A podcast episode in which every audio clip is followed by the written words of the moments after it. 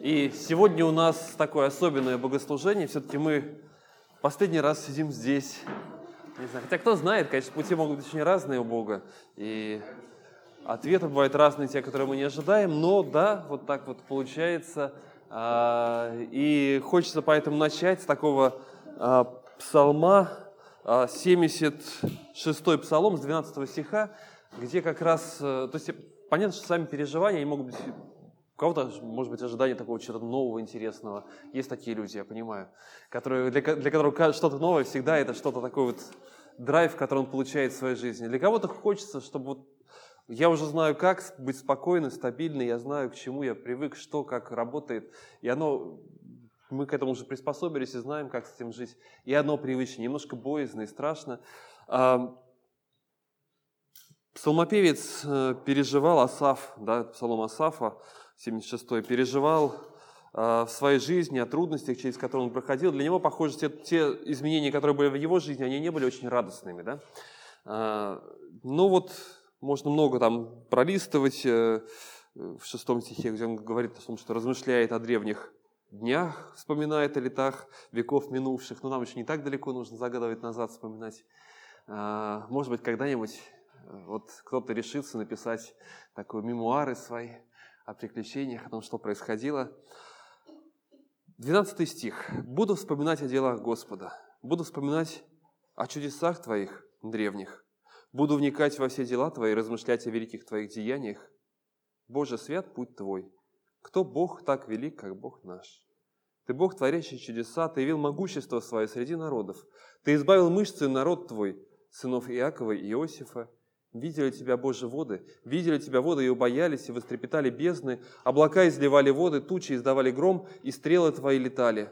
Голос грома твоего в круге небесном, молнии освещали вселенную, земля содрогалась и тряслась. Путь твой в море, э, в море и стезя твоя в водах великих, и следы твои, и следы твои неведомы. Как стадо ты вел народ твой, рукой Моисея и Аарона.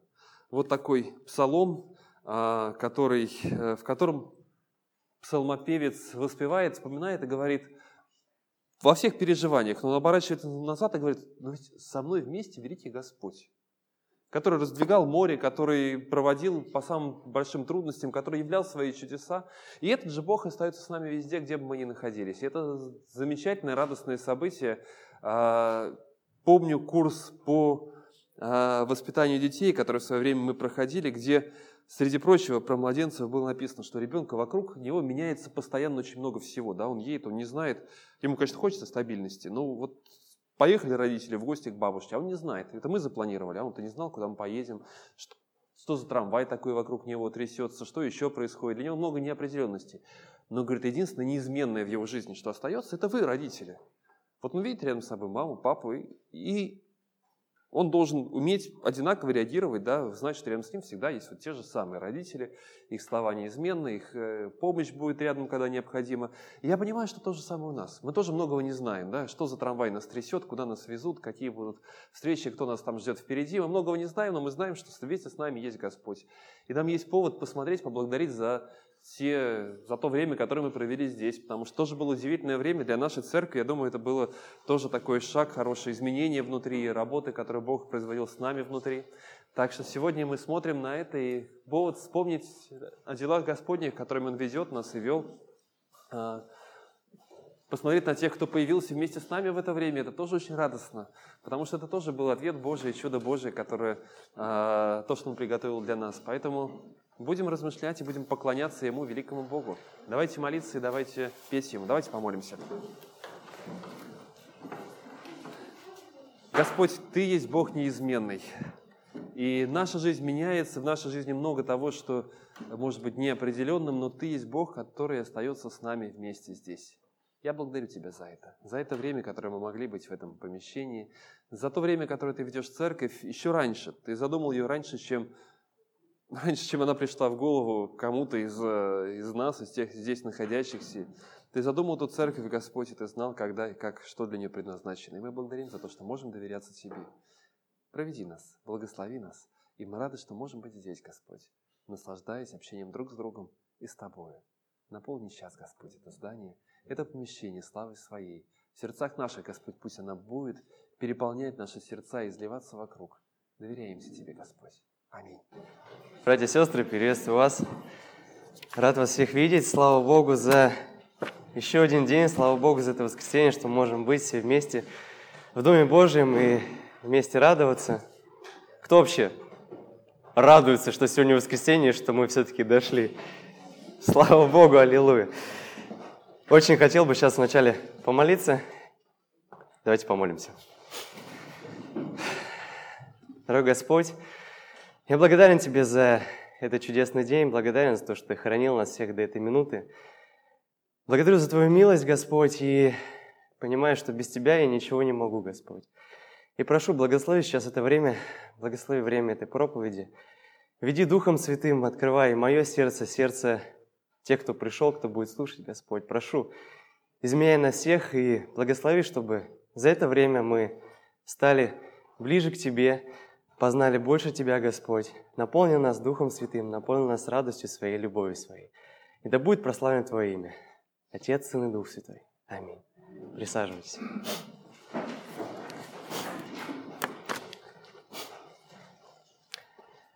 Ну что, воскресенье, день для Бога, для служения. С радостью идем в церковь. Каждый человек, да, приходит да, лучше ее убрать. Вдруг она упадет.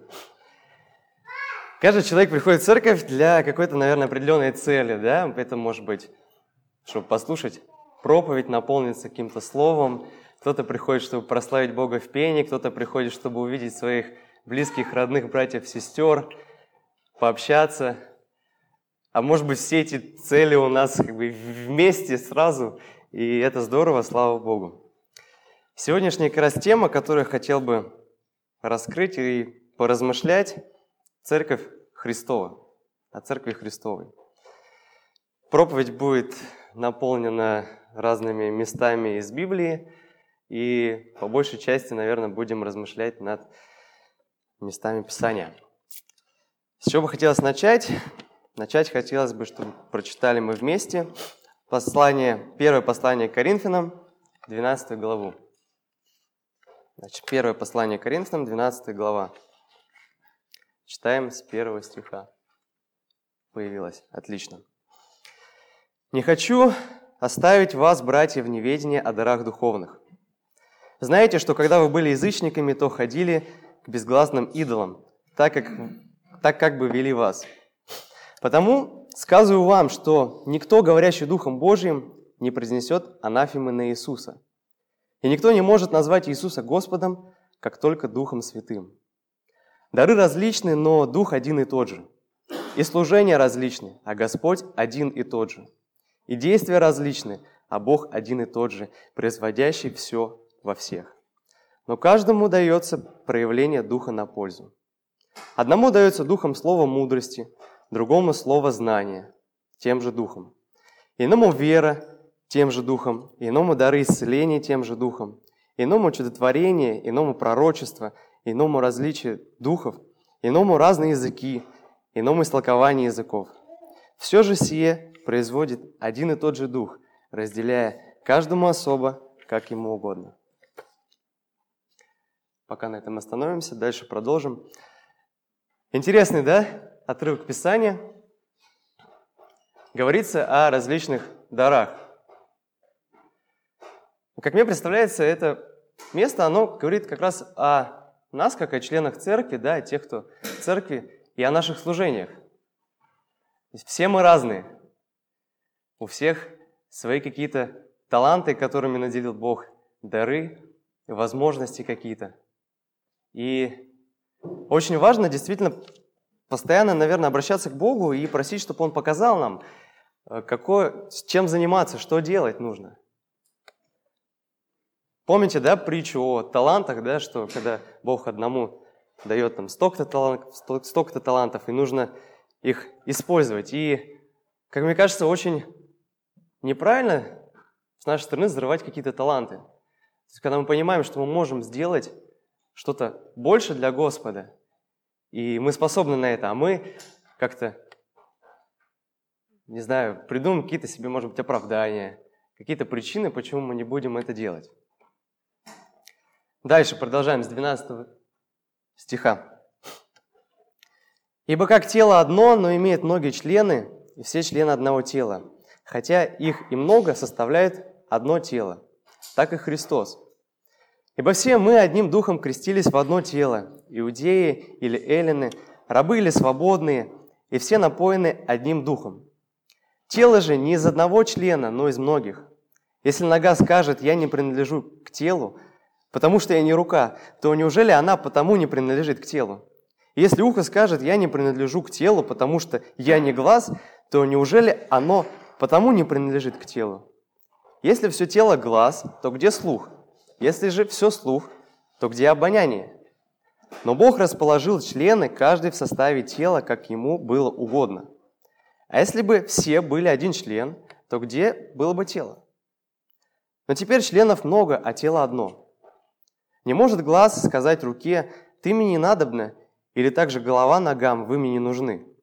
Напротив, члены тела, которые кажутся слабейшими, гораздо нужнее, и которые нам кажутся менее благородными в теле, а тех более прилагаем попечение.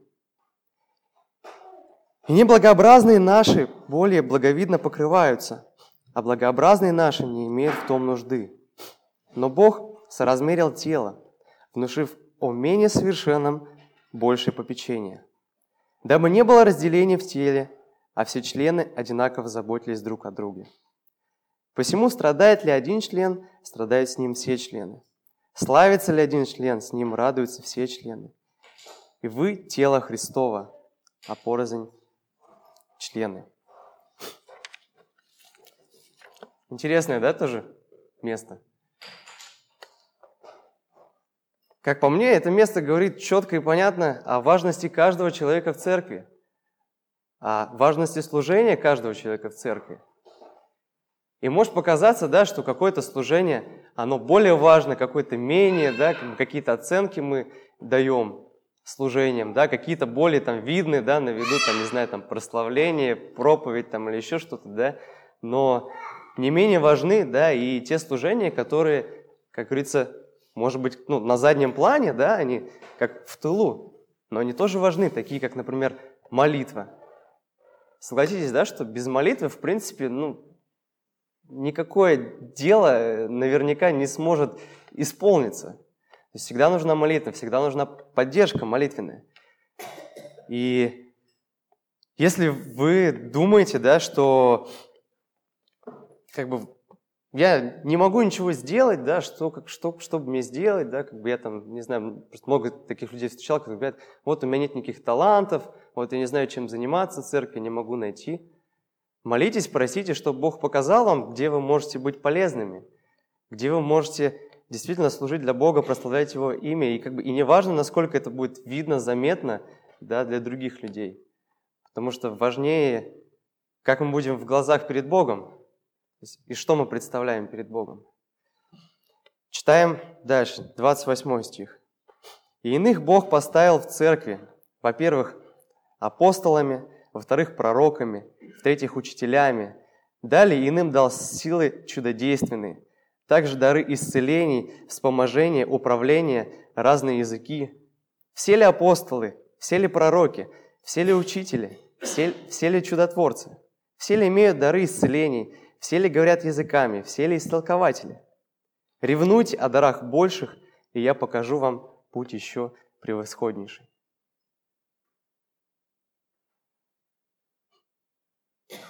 Что говорит Бог через апостола Павла?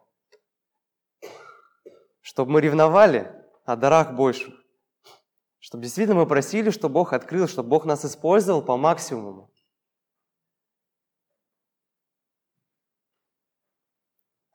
Церковь – это как тело Христово, как единый организм. Если какая-то одна часть тела перестает работать, кто-то один выпадает по каким-то причинам, может быть, у него какие-то сложности в жизни или еще что-то, то по большому счету уже нарушается изначально задуманное функционирование организма. Задумайтесь об этом.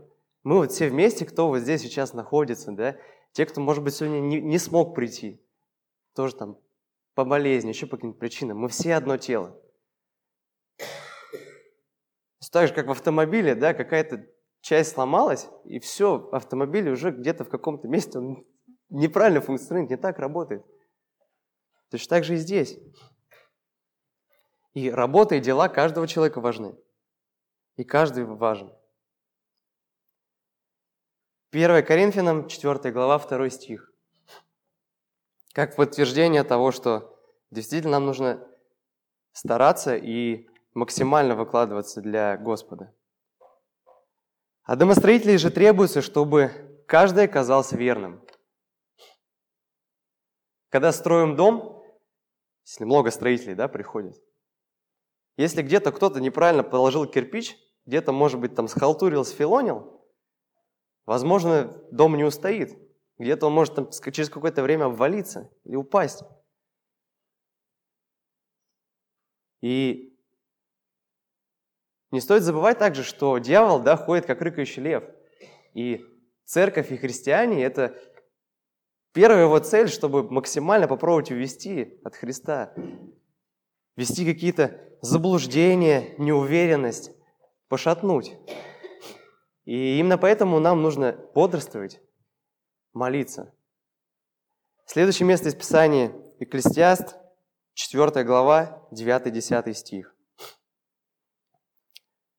Двоим лучше, нежели одному, потому что у них есть доброе вознаграждение в труде их. Ибо если упадет один, то другой поднимет товарища своего. Но горе одному, когда упадет, а другого нет, который поднял бы его. Опять-таки говорится о поддержке. Когда мы видим, что брат или сестра чем-то расстроенная, печальная, что у них какие-то сложности, а даже как бы и жизненные, может быть, какие-то сложности там в плане бытовых каких-то моментах, и, может быть, духовные какие-то переживания, да, и нет никого рядом. И вот это вот чувство, которое внутри, чувство одиночества, да, что никто тебя не может поддержать, оно начинает потихоньку, потихоньку, помаленьку так и съедать, загрызать, и человек все больше начинает отходить от Бога. Слава Богу, конечно, если человек прибегает к Богу, и он молится и открывается ему. Но все равно согласитесь, что всегда проще, когда кто-то рядом есть, из близких, кто может подойти, поддержать словом каким-то, помочь э, делом, если он это может сделать. Та же самая глава, 4 глава Экклесиаст, 12 стих. если станет преодолевать кто-либо одного, то двое устоят против него, и нитка втрое скрученная не скоро порвется». Опять-таки еще одно подтверждение тому, что все вместе мы сильнее. Канат сложнее разорвать, нежели одну ниточку. Ниточку дернул, все. Поэтому давайте стараться вместе идти. Не по одному, не думать, что как бы вот я да, там умнее всех, я там сильнее всех, я один справлюсь, да, мне никто не нужен, я вот сижу там дома, да, читаю Библию, мне этого хватает, да. А стараться быть действительно как одно тело. И как да, в часах все вот эти механизмы, они работают, то что так же и мы должны. Евангелие от Матфея, 16 глава, с 15 по 18 стих. Когда Иисус говорит ученикам своим, Он говорит им, «А вы за кого почитаете Меня?» Симон же Петр, отвечая, сказал, «Ты Христос, Сын Бога Живого». Тогда Иисус сказал ему в ответ, «Блажен ты, Симон, сын Ионин, потому что не плоть и кровь открыли тебе это, но Отец мой, сущий на небесах. И я говорю тебе, ты, Петр, и на сем камне я создам церковь мою, и врата ада не одолеют ее». Если кто-то сомневается, что Бог слабее дьявола, то вы ошибаетесь. И этот стих, он четко говорит, что врата ада не одолеют церковь. Дьявол не может быть сильнее Бога. Бог победил дьявола, умерев на кресте.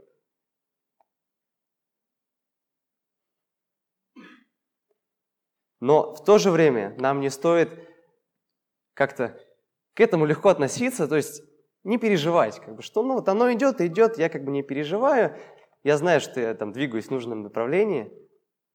Всегда нужно сравнивать себя свое поведение, свои поступки с Писанием. всегда изучать, всегда смотреть через Писание, действительно мы двигаемся в том направлении, и задавать себе вопрос, а как бы не сошел я с того пути куда-то? Дьявол постоянно будет пытаться как-то пошатнуть нашу веру, помешать в каких-то делах, в служениях. И особенно он влияет на, по большей части, на тех, кто больше трудится. И это всегда так. Кто больше пытается делать, дьявол понимает, что этот человек, он будет приводить еще людей ко Христу. Ему это невыгодно. Он будет терять людей. Поэтому еще больше будет испытаний. И опять-таки, к чему это все веду? К тому, что нам нужно молиться. Молиться друг за друга. Молиться за служение, которое есть. Всегда молиться об этом, потому что молитва – это сила. Если все вместе, всей церковью, как один единый организм, будем друг друга поддерживать в молитве, то и церковь будет расти, и люди будут приходить, потому что дьявол не сможет устоять. Бог сильнее дьявола. Деяния апостолов, 12 глава, с 1 по 5 стих. В то время царь Ирод поднял руки на некоторых из принадлежащих к церкви, чтобы сделать им зло, и убил Иакова, брата Иоаннова, мечом. Видя же, что это приятно иудеям, вслед затем взял и Петра. Тогда были дни опресноков. И задержав его, посадил в темницу и приказал четырем четверицам воинов стеречь его, намереваясь после Пасхи вывести его к народу. Итак, Петра стерегли в темнице, между тем церковь прилежно молилась о нем Богу. Явный пример. Он находится в заключении, церковь не начинает там грустить, переживать, вот, как так его забрали, что нам делать, да, куда дальше двигаться. Церковь начинает молиться. Причем прилежно написано молиться, то есть не так, что сегодня я молюсь, а завтра я не молюсь. Или как бы я один раз помолился, ну и все, как бы хватит, на этом достаточно. Прилежно молилась. И читаем дальше. Результат молитвы. Деяния апостолов, 12 глава, 6 по 11 стих. Когда же Ирод хотел вывести его, в ту ночь Петр спал между двумя воинами, скованный двумя цепями. И стражи у дверей стерегли темницу. В принципе, как бы, ну, вариантов избежать никакого не было. Все было под охраной. И вот ангел Господень предстал, и свет осиял темницу. Ангел, толкнув, толкнув Петра в бок, пробудил его и сказал, «Встань скорее!» И цепи упали с рук его. И сказал ему ангел, «Опояшься и обуйся». Он сделал так. Потом говорит ему, «Надень одежду твою и иди за мною». Петр вышел и следовал за ним, не зная, что делаемое ангелом было действительно, а думая, что видит видение. Пройдя первую и вторую стражу, они пришли к железным воротам, ведущим в город, которые сами собой отворились им. Они вышли и прошли одну улицу, и вдруг ангела не стало с ним. Тогда Петр, придя в себя, сказал, «Теперь я вижу воистину, что Господь послал ангела своего и избавил меня из руки Ирода и от всего, чего ждал народ иудейский». Потрясающая история, да? Вдохновляет? Они молились. Они верили, что Бог сотворит чудо. И Бог сотворил чудо удивительным образом. Он вывел Петра просто из, ну, грубо говоря, да, тюрьма, из которой невозможно сбежать, охрана, все, ну куда? И он его выводит просто спокойно на улицу, мимо стражи, мимо всего, все открывает, все двери, и все, он на свободе. Точно так же, в принципе, у нас, в нашей жизни, да, у всех какие-то сложности, какие-то трудности, но если будем молиться, то Бог начнет открывать. Следующая мысль, которую я хотел поделиться, это важность делиться свидетельствами нашими, чтобы личные свидетельства, они вдохновляли и ободряли. И как пример хочу привести тоже из Деяния апостолов, 14 глава, 20 по 28 стих. Когда же ученики собрались около него, он встал и пошел в город. А на другой день удалился с Варнавою в Дервию. Проповедовав Евангелие всему городу и приобретя довольно учеников, они обратно проходили Листру, Иконию и Антиохию. утверждая души учеников, увещевая пребывать в вере и поучая, что многими скорбями надлежит нам войти в Царствие Божье. Рукоположив же им пресвитеров и к каждой церкви, они помолились постом и предали их Господу, в котором уверовали. Потом, пройдя через Писидию, пришли в Памфилию и, проповедовав Слово Господне в Пергии, сошли в Аталию. Оттуда отплыли в Антиохию, откуда были преданы благодати Божьей на дело, которое и исполнили. Прибыв туда и собрав церковь, они рассказали все, что сотворил Бог с ними, и как Он отверз дверь вере язычникам. И пребывали там немалое время с учениками. Все знают, да, все читали Деяния, сколько чудес происходило, сколько они городов прошли, сколько языческих народов, да, пришли к Христу. И представьте, если бы они об этом не говорили, как бы, ну, да, эти там покаялись, эти пришли, ну, как бы, ну, ну и ладно, здорово, слава Богу, и все. Они приходили, они говорили, собирали церковь, говорили о том, что Бог делает. И это вдохновляет, когда ты видишь, что действительно Бог, Он живой.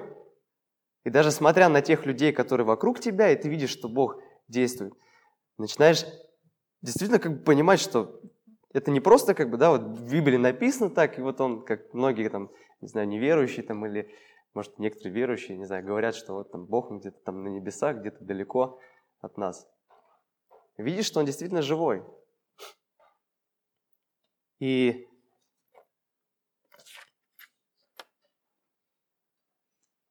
в принципе,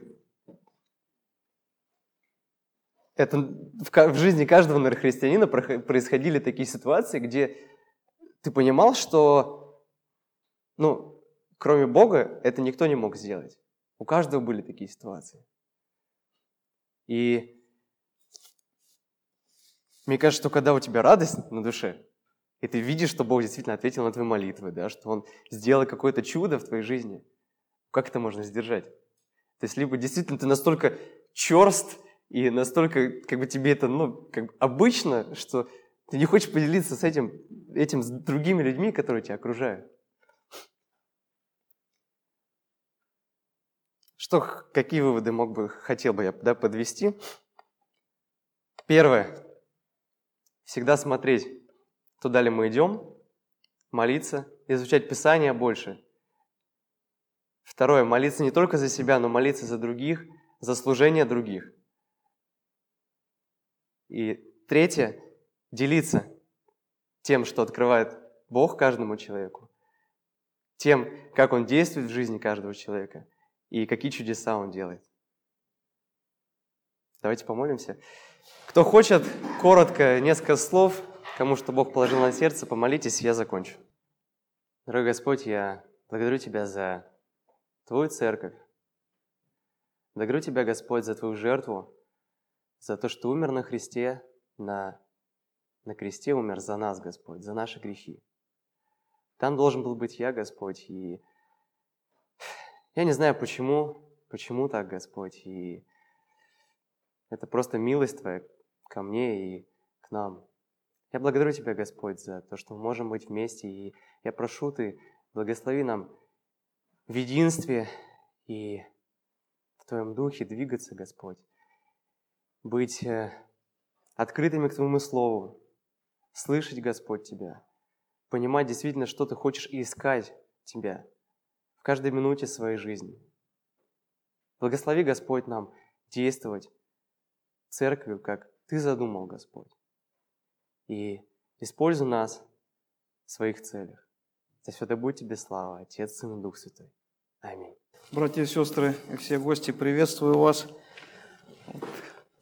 Какой-то особый подъем духа был сейчас во время общего пения. Слава Богу, что оно у нас есть, что мы можем вместе поклоняться. Это какой-то особый дар музыкального служения, поклонение Богу в пении. Я сегодня отступлю от Евангелия от Матфея, по которому обычно проповедую, и а, в Колосинах есть одно очень важное место, которое я хотел сделать центром нашего сегодняшнего размышления – а, послание Колосинам 3, 1, 4, 3 глава, с 1 по 4 стихи. Павел пишет, Итак, если вы воскресли со Христом, то ищите горнего, где Христос сидит одесную Бога. О горнем помышляйте, а не о земном, ибо вы умерли, и жизнь ваша сокрыта со Христом в Боге. Когда же явится Христос, жизнь ваша, тогда и вы явитесь с Ним во славе. Итак, Колосинам – это самое христоцентричное послание Нового Завета. А, написано церкви, естественно, в городе Колоссы, в которых, как предполагают, Павел никогда не был, и церковь там он не основывал. А, здесь, в этом послании, есть очень важные истины, которые важны для нашей практической жизни и также для и догматики. И а, Павел говорит во второй главе 9 стихе э, этого послания, что во Христе обитает вся полнота божества телесно. Во Христе обитает вся полнота божества телесно. Двумя-тремя стихами ранее Павел призывает Колосян и нас, сегодняшних христиан, посему, как вы приняли Христа Иисуса Господа, так и ходите в Нем, будучи укоренены и утверждены в Нем и укреплены в вере, как вы научены, преуспевая а, в ней с благодарением. И это я прочитал 6-7 стих 2 главы. И вот этот призыв а, укрепляться и утверждаться во Христе был положен в основании известного практического курса серия 2.7. Вот как раз на вторая глава а, Колосинам 7. Для многих братьев и сестер в разных уголков, уголках России этот курс помог сделать первые серьезные шаги в вере. Далее идет очень большой отрывок. Как всегда, у Павла э, идет серьезное богословие в середине всякого послания в начале. Затем идет практика, как это отражается на нашей жизни. И далее Павел будет давать определенные повеления. Они очень серьезные, но я хотел бы сказать, что Павел был исполнен Духом, и кому он дает эти повеления? Он дает эти повеления христианам, тоже исполненным Духом Святым, поэтому они не являются невыполнимыми. И дальше будет Павел писать э, в третьей главе, она очень длинная, я коротко скажу, кто-то вот, кто знает Писание или читал, они поймут, о чем я говорю, что, оказывается, можно умертвить с помощью Божьей всякое скопище грехов – которая одолевает человека. Оказывается, можно обновиться, получив источник добродетели и достигнуть настоящей любви, о которой Павел говорит, что она есть совокупность всякого совершенства. Оказывается, можно иметь в своем сердце мир и быть по-настоящему любящим мужем или женой – а, послушным сыном или дочерью, мудрым начальником или спокойным подчиненным. Но как достичь этого совершенства, спросите вы. И вот ответ на этот вопрос как раз в сегодняшнем отрывке. Итак, если вы воскресли со Христом, то ищите горнего, где Христос сидит и снецную Богу, Бога, о горнем помышляйте, а не о земном. Ибо вы умерли, и жизнь ваша сокрыта со Христом в Боге. А, э, Павел э, до этого отрывка уже дважды обосновал в Колосином, что во Христе для человека заключены все возможные благословения. И теперь он призывает взять эти благословения христианину в своей жизни. Как взять? Путем размышления о горнем, то есть небесном. Но о каком размышлении идет речь и каков характер этого размышления? Вы знаете, э, есть размышления схоластика. Если я не ошибаюсь, это в средние века, в раннее средневековье была такая школа, которая путем размышлений доказывала Писание, вот рациональные такие четкие, холодные. Но эти размышления были лишены силы и жизни, просто-напросто. Есть размышления и мечтания другого рода, да, вот есть такой персонаж «Мертвых душ», кто в советских школах учился, помнит, да, что был такой Манилов. И вот, э, но его размышления, они были лишены Э, мотива какого-то, для э, мотивации действия, он не готов был действовать. И я вчера заглянул в греческий подстрочник э, Нового Завета, и вот этот глагол «помышлять о горнем», он имеет семь значений. Мы коротко пройдем, и одно значение – чувствовать, ощущать, второе значение – быть в здравом уме, третье значение – думать, мыслить, размышлять, Почему-то переводчик перевел «помышлять», и он прав, наверное, в контексте, потому что дальнейшие значения звучат так. Замышлять, предполагать, намереваться. А, менее подходит к контексту «быть настроенным, расположенным». То есть это более близко к контексту. «Быть настроенным, расположенным к небесному».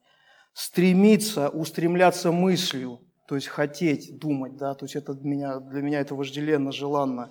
И последнее – принимать во внимание, иметь в виду, понимать. Вот, наверное, последние три значения, они более здесь близки, потому что даже если мы с вами углубляемся а, в разницу между словами «размышлять» и «помышлять», то хочу сказать, что если мы говорим о словосочетании «чистые помыслы», то мы сто процентов можем сделать синонимичное словосочетание «чистые намерения». То есть, когда я размышляю, я различаю отвлеченно. Когда, говорит, человек помышляет о чем-то, да, у него помыслы, это говорит о том, что это уже важно для него, он думает, да. И поэтому мы знаем, что помыслы есть, э, часто употребляется как э, для каких-то худых мыслей, да, и также у человека есть внутреннее решение. А, гуру американского менеджмента Питер Друкер сказал примерно следующее, что мы изучаем информацию не для того, чтобы ее накапливать, а для того, чтобы ее применять в своей жизни. И я с ним полностью согласен, потому что когда Павел в Римлянам 12.2 пишет, известное для нас место, «И не сообразуйтесь с веком сим, но преобразуйтесь обновлением ума вашего, чтобы вам познавать, что есть воля Божия, благая, угодная и совершенная». Он, естественно, подразумевает, что мы не просто будем познавать эту волю Божью, но применять ее в своей жизни. Это очень необходимо для нас самих, применение того, что мы знаем, потому что Христос говорит, если любите меня, соблюдите мои заповеди. Это он говорит своим 11 апостолам в прощальной речи мы, а, в Евангелии от Иоанна. Мы будем много к ней обращаться. Я не буду, может быть, даже места Писания называть, потому что их будет очень много, мы не успеем следить. Итак, помышлять о горнем, быть сокрытым со Христом в Боге – это значит мыслить о том, что ценно для Христа, что важно с его точки зрения. Это возможно только при тесном общении со Христом. И Христос гарантирует нам, что Он открыт для этого общения. Он не просто призывает, а Он, он гарантирует нам, что Он открыт для этого общения. «Не оставлю вас сиротами, приду к вам. Еще немного, и мир уже не увидит меня, а вы увидите меня, ибо я живу, и вы будете жить. В тот день узнаете вы, что я в Отце моем, и вы во мне, и я в вас. Здесь и э, пророческое обещание, то, что придет Дух Святой, и то, что он воскрес, сначала то, что Христос воскреснет, да, сам явится ученикам, а потом то, что придет Дух Святой, и Христос будет в общении с учениками своими по вознесении своем.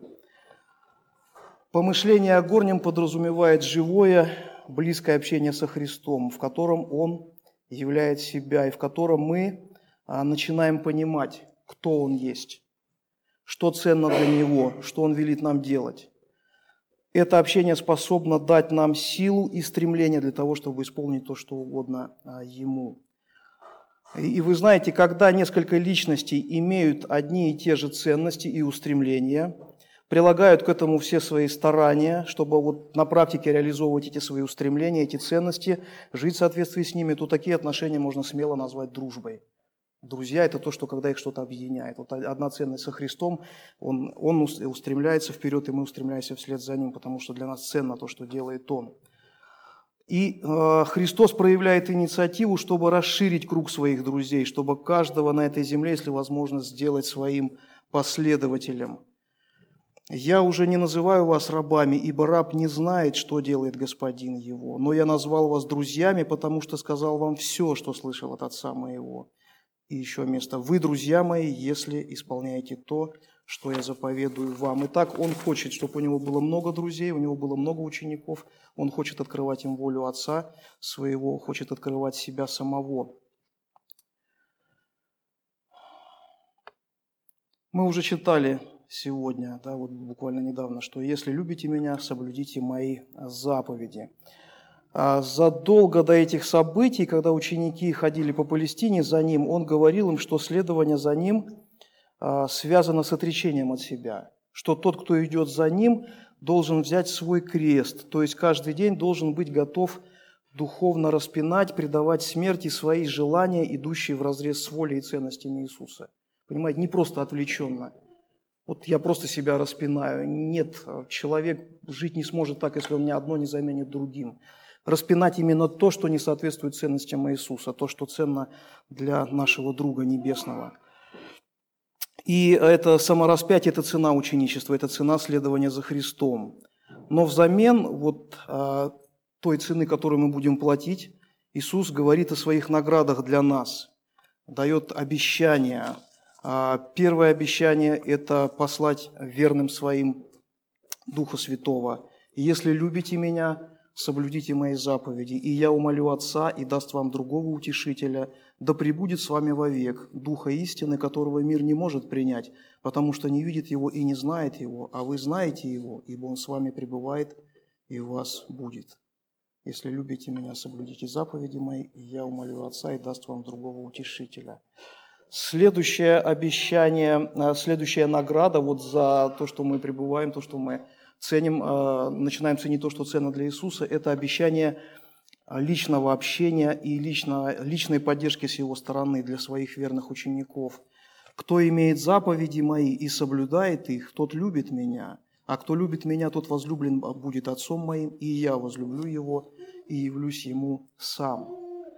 А затем он дает обещание способствовать внутренним переменам а, тех, кто верен ему. Кто любит меня, тот соблюдет Слово Мое, и Отец мой возлюбит его, и мы придем к нему, и обитель у него сотворим. И другое место. «Я есть истинная виноградная лоза, а Отец мой виноградарь. Всякую у меня ветвь, не приносящую плода, он отсекает, и всякую приносящую плод очищает, чтобы более принесла плода. Затем он дает обещание заботиться о личных нуждах тех, кто верен, тех, кто уповает на него. «Если прибудете во мне, и слова мои вас прибудет, то, чего не пожелаете, просите, и будет вам». Там есть еще другое место, которое говорится, в котором говорится, что вы доселе ничего не просили во имя мое, просите и будет вам. Если мы отрываем от контекста, то можем просить чего угодно. Но здесь вот условие это. Да, вы, друзья, у нас есть общение, твои ценности, мои ценности стали твоими ценностями, значит, твои нужды стали моими нуждами. Я буду заботиться об этом. И, наконец, а, последнее обещание очень важное. Обещание благословить нас неприходящей радостью. «Как возлюбил меня Отец, и я возлюбил вас, прибудьте в любви моей. Если заповеди мои соблюдете, прибудете в любви моей, как и я соблюл заповеди Отца моего и пребываю в его любви. Сие сказал я вам, да радость моя в вас прибудет, и радость ваша будет совершенна. И вот все вот эти пять обещаний, они дают как раз вот ту жизнь, о которой Христос сказал, что я пришел для того, чтобы вы имели жизнь, имели с избытком. А также, кто верует в Меня, у того, как сказано в Писании, изнутри потекут реки воды живой. Жизнь непростая, но радостная и благословенная. И а, такая жизнь, она сокрыта во Христе в самом. Поэтому Христос в своей же прощальной речи снова говорит ученикам своим, «А куда я иду, вы знаете, и путь знаете». Фома сказал ему, «Господи, не знаем, куда идешь, и как можем знать путь?» Иисус сказал ему, «Я есть путь и истинная жизнь. Никто не приходит к Отцу, как только через Меня». Интересно, а, Павел говорит о том, что когда же явится Христос, жизнь ваша, тогда и вы явитесь с Ним во славе. Перекликаются эти стихи, он говорит, «Я есть путь, я ваша жизнь». И Павел здесь говорит, очень просто, если Христос для тебя жизнь, то когда Он приходит, ты Его часть, Он просто тебя забирает, и все очень вот, э, логически просто, да, э, практически тяжелее, но мы, как сказали, что за эту тяжесть Бог дает свои, свою поддержку, свои обещания. И поэтому, знаете, я пришел к выводу, что для ученика Христова не важно, сколько он пройдет в своей жизни, какова будет длина жизненного пути, важно, куда он идет, верность вот этого направления. Если жизнь сокрыта во Христе, вот этот отрезок, да, он правильный, и неважно, в 30, 40, 50 или 70 лет тебя Господь заберет. Все, ты во Христе, Он тебя забрал, и ты Его. Хорошо, Почему, братья и сестры, многие из нас, а, мы не имеем этой жизни в избытке? Ведь все мы, на самом деле, как уже брат проповедовал, мы все принадлежим Церкви Христовой и все ищем лица Божьего. И просто надо быть всегда честным по отношению к себе. И когда Христос говорил, что кто идет за мной и не берет креста своего, тот недостоин меня. И здесь это, из, этого, из этой фразы следует два момента. Первое, решился ли я вообще следовать за Иисусом? Если нет, то что мне мешает? Это, это как к неверующим, так и тем, кто еще не отсутствует радости в жизни и плоды какие-то. Может быть, я не следую. Или я следую за Иисусом, но не беру креста, о чем мы говорили. Не просто какой-то значит, аскетизм, а именно умершление тех желаний, которые не совпадают с ценностями Иисуса Христа. Если для меня это ценно, если я помышляю об этом. А, если а, этого самораспятия не происходит, то греховная плоть, она будет генерировать желания, неугодные Богу. Мы с вами помним, помним все послания Якова. Он говорит, просите и не получаете, потому что получаете ну, совершенно для других вещей. Да, поэтому плоть не распята, и нет добрых желаний, нет помыслов о том, что ценно Христу.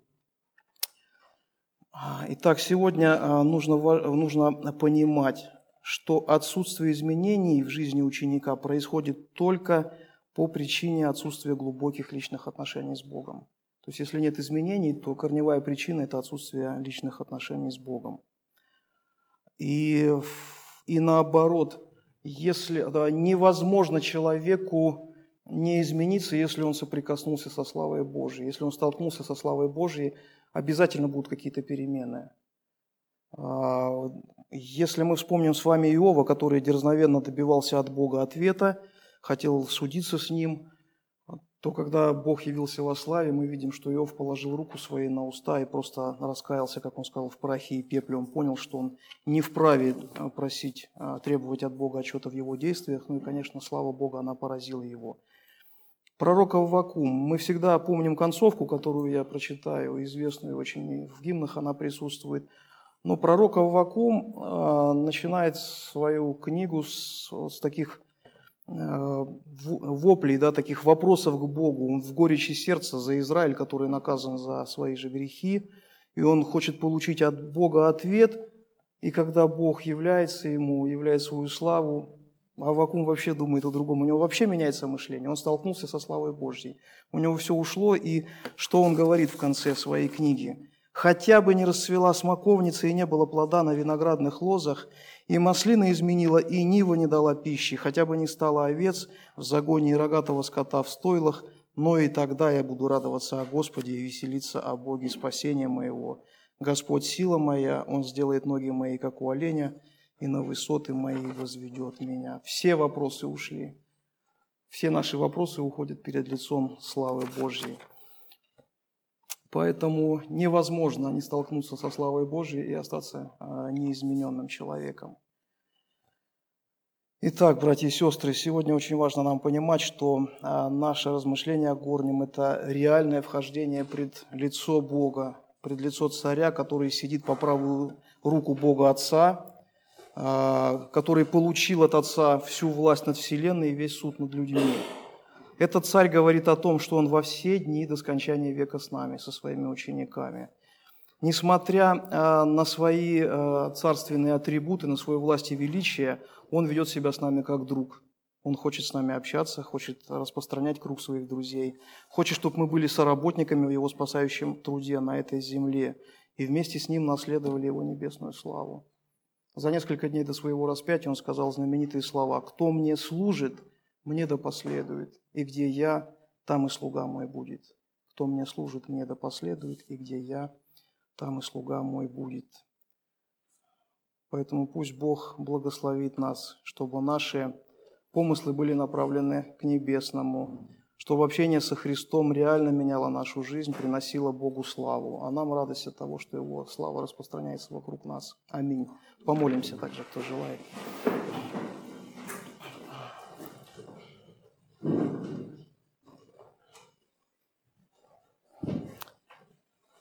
Господин наш и Бог наш, мы обращаемся к Тебе во имя Сына Твоего Иисуса Христа. В Нем Ты усмотрел всякую полноту Божия, все ответы на вопросы в Нем, Господь. И если мы где-то слепы, по слепоте своей проходили мимо общения с Сыном Твоим, то открой нам очи, Господь. Помоги общаться с Ним, потому что Он открыт для этого общения. Он желает прославиться в нас, желает, чтобы наши жизни преобразились, Господь. В нем столько богатства, Господи, столько силы, при соприкосновении с которой просто сердце человеческое трепещет, Боже, и реально меняется, Боже. Поэтому благослови нас иметь общение с Сыном Твоим, чтобы Его ценности становились нашими ценностями, Господь, и чтобы это стало действительно помыслами, намерениями нашими исполнить волю Твою на этой земле, Господь, и научить этому детей наших, и быть свидетелями Твоими, Господь, в силе Твоей для всех, кто вокруг нас находится. Аминь.